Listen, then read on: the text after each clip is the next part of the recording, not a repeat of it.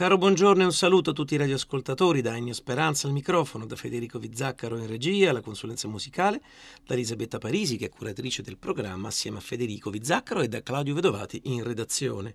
Dunque, sabato 26 gennaio, da una manciata di secondi sono passate le 6 del mattino e questa è qui comincia che dà il via alle trasmissioni della rete con musiche, letture, libri, temi di varia natura e altro ancora. Nessuno sa con precisione perché gli uccelli cantino tanto. Quel che è certo è che non cantano per ingannare se stessi o nessun altro. Cantano per mostrarsi per quello che sono. Paragonati alla trasparenza del loro canto, i nostri discorsi sono opachi perché siamo costretti a cercare la verità invece di esserlo. Questa che ho appena letto è una frase dello scrittore, critico d'arte, poeta intellettuale a tutto tondo che è stato John Berger, nato a Londra il 5 novembre del 1926 e scomparso il 2 gennaio 2017, che in un libro del 1992 che si intitolava Presentarsi all'appuntamento, tradotto come molti altri dalla fedele Maria Nadotti, sul canto degli uccelli scrive questa riflessione illuminante e poetica.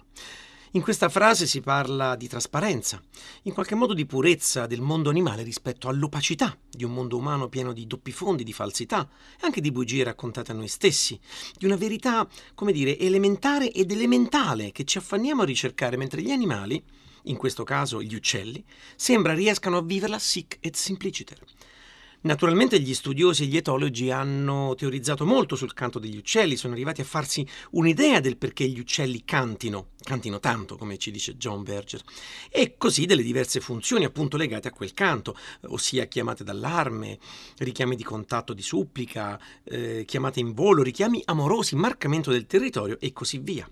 Ogni specie ha il suo specifico canto, ogni canto ha le sue particolarità e se volete c'è persino un sito su internet www.canti-uccelli.com www.it e non credo sia nemmeno l'unico, un sito che illustra con file audio esempi sonori dei richiami delle varie specie. E da sempre il canto degli uccelli e questa immensa varietà di questo canto, dei loro canti, ha, ha, sempre affascinato gli esseri umani che hanno cercato di riprodurne il suono più o meno fedelmente in tanti tanti brani musicali, oppure attraverso una marcata simbologia ereditata dalla religione e dalla letteratura, hanno cercato di dipingere questa simbologia in termini musicali. Il tema di oggi è infatti, e non poteva essere diversamente dopo quello che abbiamo letto, il canto degli uccelli in musica. O meglio, oggi squaderneremo insieme una sorta di, di antologia dedicata agli uccelli, per forza di cose ridotta a cinque esempi, quanto ci è concesso dalla nostra trasmissione. E partiamo con un brano strumentale dell'età barocca. L'età barocca vede, come dire, insieme vede sorgere due tendenze assai diverse. Da un lato c'è la costruzione e la costituzione di forme cosiddette assolute, quindi legate a impianti squisitamente formali e di contrasto fra le parti. E mentre dall'altro eh, prende sempre maggior piede quella tendenza a imitare analogicamente i suoni del mondo esterno. Uno dei richiami musicali più caratteristici degli uccelli è senza dubbio quello del cuculo, con la sua insistenza costante reiterazione di un singolo intervallo, che, che infatti ha dato luogo eh, dopo un po' all'ideazione degli orologi a cucù negli anni 30 del Settecento. Eh, questo richiamo ha sollecitato la fantasia di molti compositori. Tra i tanti c'è per esempio il concerto per organo in Fa maggiore di Georg Friedrich Händel intitolato Il cucù e l'usignolo, oppure la toccata con lo scherzo del cucco di Bernardo Pasquini e anche il brano che ascolteremo tra pochissimo ossia il capriccio terzo sopra il cucco di Girolamo Frescobaldi, che è presente nel suo libro primo di capricci, pubblicato a Roma nel 1624. E noi ce l'andiamo ad ascoltare proprio ora, eseguito da Roberto Loreggian all'organo.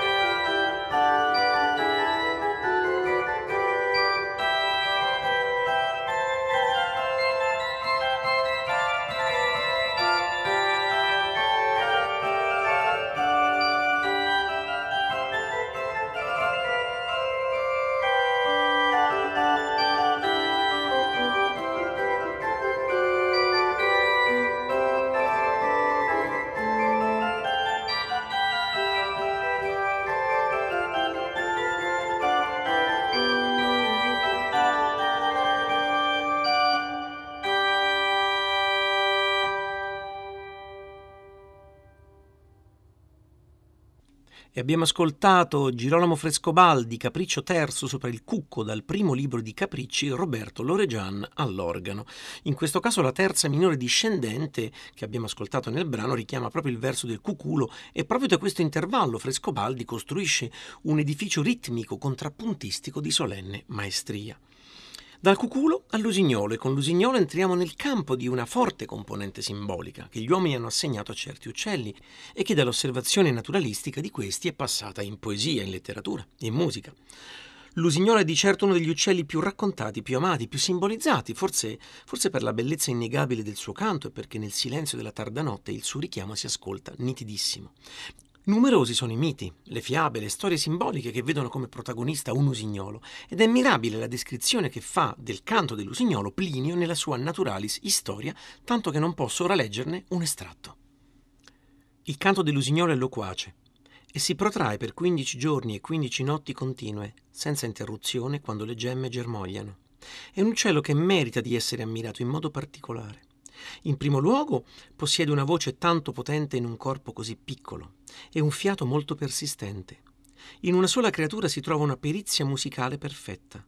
Il suono che produce è armonioso, ora è protratto con un'emissione di fiato continua, ora è variato con un'emissione curvilinea, ora si spezza in vari frammenti, è unito mediante un respiro attorcigliato, emesso con rinnovato impulso, inaspettatamente oscurato.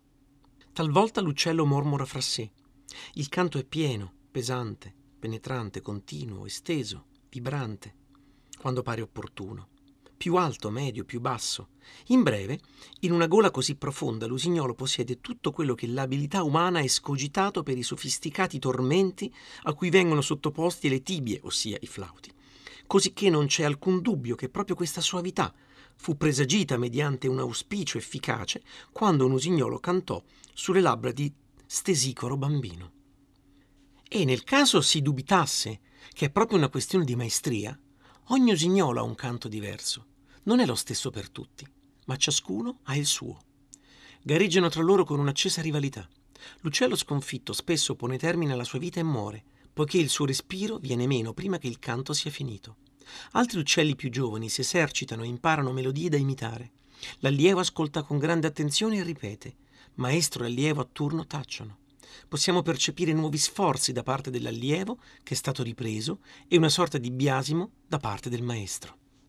Ecco, questa è una descrizione vividissima, piena di particolari, così come vivida è stata la voce di molti poeti che hanno cantato L'Usignolo da Giovan Battista Marino a John Keats, da Giovanni Pascoli a William Shakespeare. Ricordiamo inoltre la notissima favola di Hans Christian Andersen e parimenti Lusignol è stato protagonista di molte composizioni, tra le quali citiamo una su tutte, Le Rossignol di Stravinsky, ispirato proprio alla favola di Christian Andersen. E ne abbiamo cercata una noi un po' a latere, un po' in margine, in cui non c'è nessun tentativo di imitare il canto. Si tratta semplicemente di una poesia assai nota di Paul Verlaine messa in musica da Gabriel Fauré, in cui proprio in chiusura, quasi inaspettato, si cita il canto dell'usignolo con una forte componente simbolica.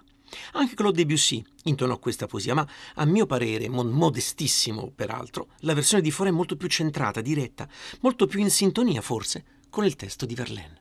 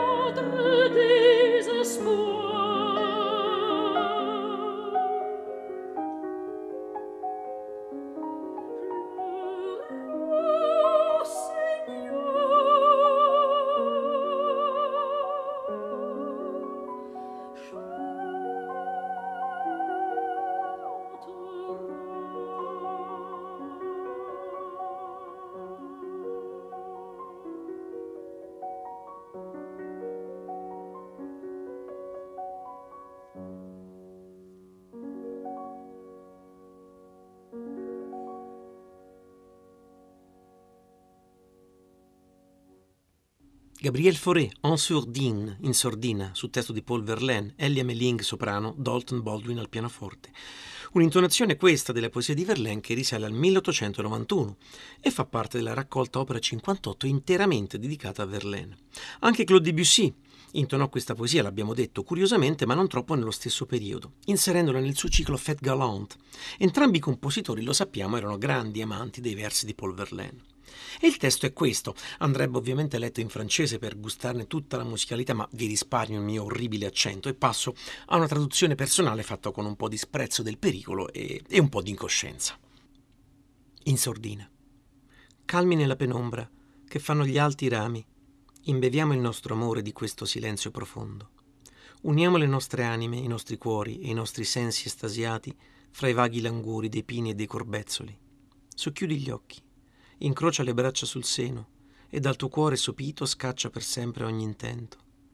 Lasciamoci persuadere dal soffio cullante e dolce che giunge accanto ai tuoi piedi a increspare le onde rosse del prato.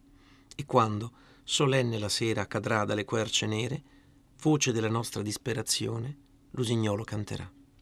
Ecco, in questo momento di placida contemplazione della natura, con un senso di spossatezza amorosa, di languore, abbandonati a un dolce riposo, in, un, in uno scenario quasi da medio conscio, cioè tra sonno e veglia, la voce dell'usignolo sul far della notte riporta tutto un senso di inquietudine, di, di sconforto inatteso, come se, se un sentore, se un sapore improvviso di caducità afferrasse i due amanti e l'usignolo ne cogliesse quegli aspetti reconditi. In questo caso quindi l'usignolo diventa eh, simbolo stesso di velo nero che va a coprire la felicità felicità dei due amanti raccontati da Paul Verlaine.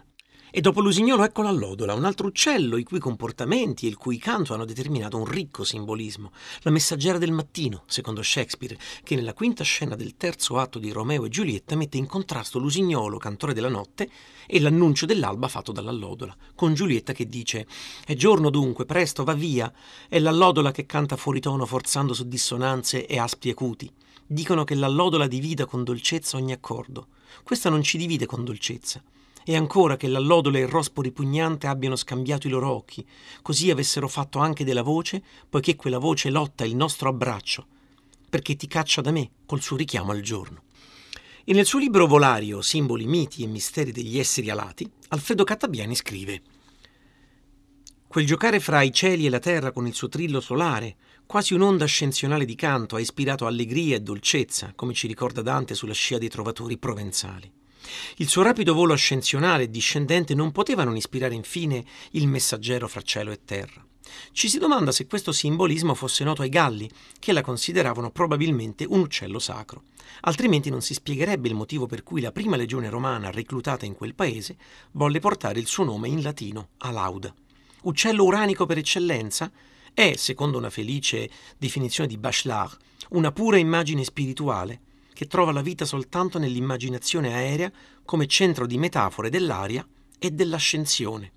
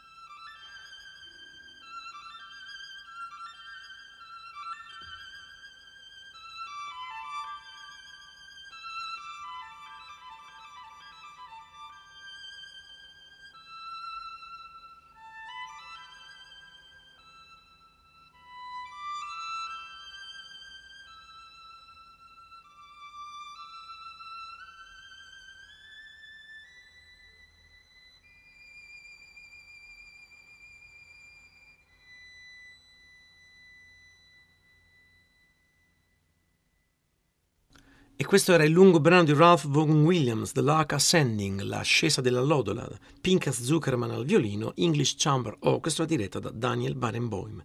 In un libro uscito da non molto per l'editore Marsilio, dal titolo Il canto degli animali e dal sottotitolo I nostri fratelli e i loro sentimenti in musica e in poesia, Palo Isotta scrive la delicata romanza per violino e orchestra dedicata al volo dell'allodola The Lark Ascending di Ralph Vaughan Williams, pubblicata nel 1925, si ispira alla poesia di George Meredith dallo stesso titolo.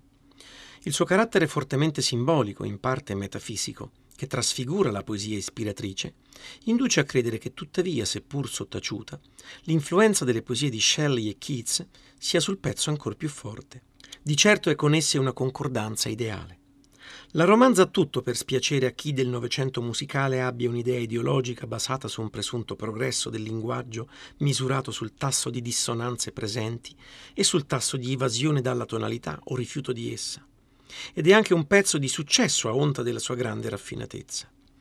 Il suo autore scrive in uno stile blandissimamente post-impressionistico, è invece debitore di quella modalità, dal carattere specificamente inglese influenzata dal canto e dalla danza popolari, che fece grande la musica insulare del Medioevo. Questo stile che gode sensualmente della consonanza di terza e sesta, una novità per la musica colta, nel Quattrocento venne chiamato la contenance angloise, la maniera inglese. In questo pezzo il sentimento dell'allodola si coglie dal suo canto e resta per noi, se non inespresso, espresso chiaramente nel mistero della natura col quale possiamo consonare piuttosto che non riusciamo a leggerlo. Ma uno degli autori del Novecento più compromesso con il canto degli uccelli, vero e proprio collezionista di suoni e di modelli che cercò di riprodurre quasi scientificamente in musica, lo sappiamo, fu Olivier Messiaen, Avignone, 10 dicembre 1908, Clichy, 27 aprile 1992.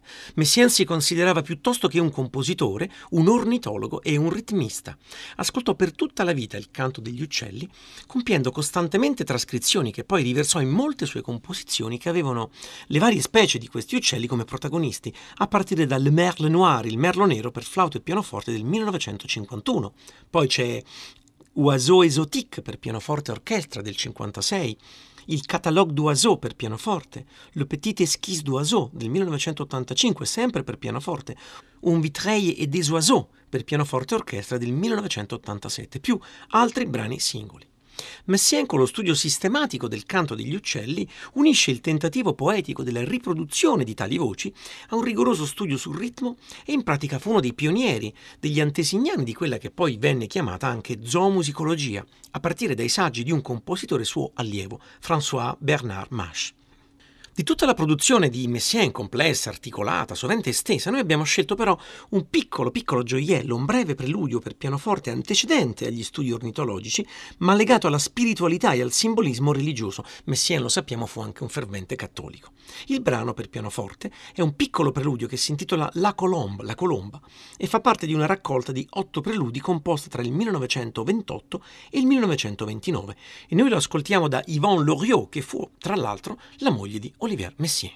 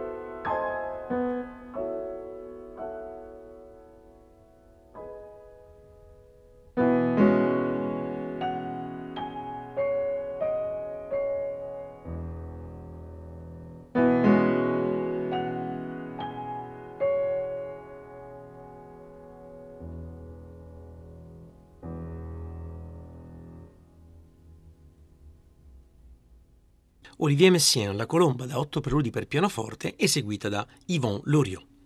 Una piccola miniatura questa in forma binaria perfetta nella sua semplicità e nella sua chiarezza, ma che nasconde un gioco raffinato nel pensare le soluzioni accordali, i pesi, in cui ogni gesto, ogni gesto retorico è calcolato con precisione. Messiaen affinerà poi il suo linguaggio usando delle scale cosiddette a trasposizione limitata da lui teorizzate sulla scorta anche di certe scale ottofoniche usate anche da Igor Stravinsky. Renderà il suo linguaggio più denso e complesso, anche e soprattutto ritmicamente, ma non abbandonerà mai, anzi, enfatizzerà il suo colorato e spirituale simbolismo. Questa però era La colomba, un breve preludio giovanile che abbiamo ascoltato nell'ambito di una carrellata dedicata al canto degli uccelli in musica. E, in conclusione, dopo il cuculo, l'usignolo, l'allodola, la colomba, Ecco il merlo, il merlo dei Beatles, e più segnatamente quello di Paul McCartney, che, che, è l'autore di questo piccolo celebre brano, anch'esso perfetto nella sua struttura e nel rapporto tra sentimento e stile. Il brano pare ispirato a un'esperienza quotidiana vissuta dallo stesso McCartney, svegliato in piena notte da un merlo che stava cantando. Questo risveglio fisico si trasforma nella canzone in un risveglio interiore. Però pare anche che la canzone sia stata scritta per sostenere il movimento dei diritti civili americano. Lo stesso McCartney, durante una serie di concerti negli anni 2000, sostenne che la canzone fu scritta addirittura per Rosa Parks, che, lo sappiamo, il primo dicembre del 1955 salì su un bus e si sedette nella parte riservata ai bianchi, rifiutando poi di spostarsi al fondo dell'automezzo, cioè la, la parte riservata alla gente di colore. Ad ogni modo, come che sia, ecco il breve testo che potrebbe far pensare anche che Paul McCartney possa aver colto di ispirazione dalla lettura del Corvo di Edgar Allan Poe. Merlo che canti nel cuore della notte. Prendi queste ali spezzate e impara a volare. Per tutta la vita non hai aspettato che questo momento per spiccare il volo. Merlo che canti nel cuore della notte. Prendi questi occhi incavati e impara a vedere. Per tutta la vita non hai aspettato che questo momento per essere libero. Vola, Merlo, vola, nella luce buia della notte nera. Merlo che canti nel cuore della notte. Prendi queste ali spezzate e impara a volare. Per tutta la vita non hai aspettato che questo momento per spiccare il volo e con la chitarra folk, la voce di Paul McCartney, con quel ticchettio in lontananza che può far pensare a un metronomo o a un battito del piede, con il racconto del merlo che canta e spicca il volo e con l'antinomia fra morte della notte e vita del canto, Ennio Speranza vi saluta. Eh, dopo questa trasmissione, come dire, ornitologica, assieme a lui vi salutano Federico Vizzaccaro, Elisabetta Parisi e Claudio Vedovati.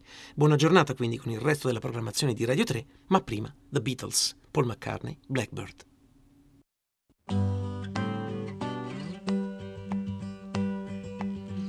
Blackbird singing in the dead of night.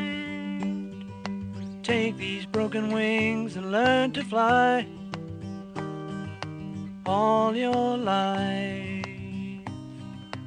You were only waiting for this moment to arise.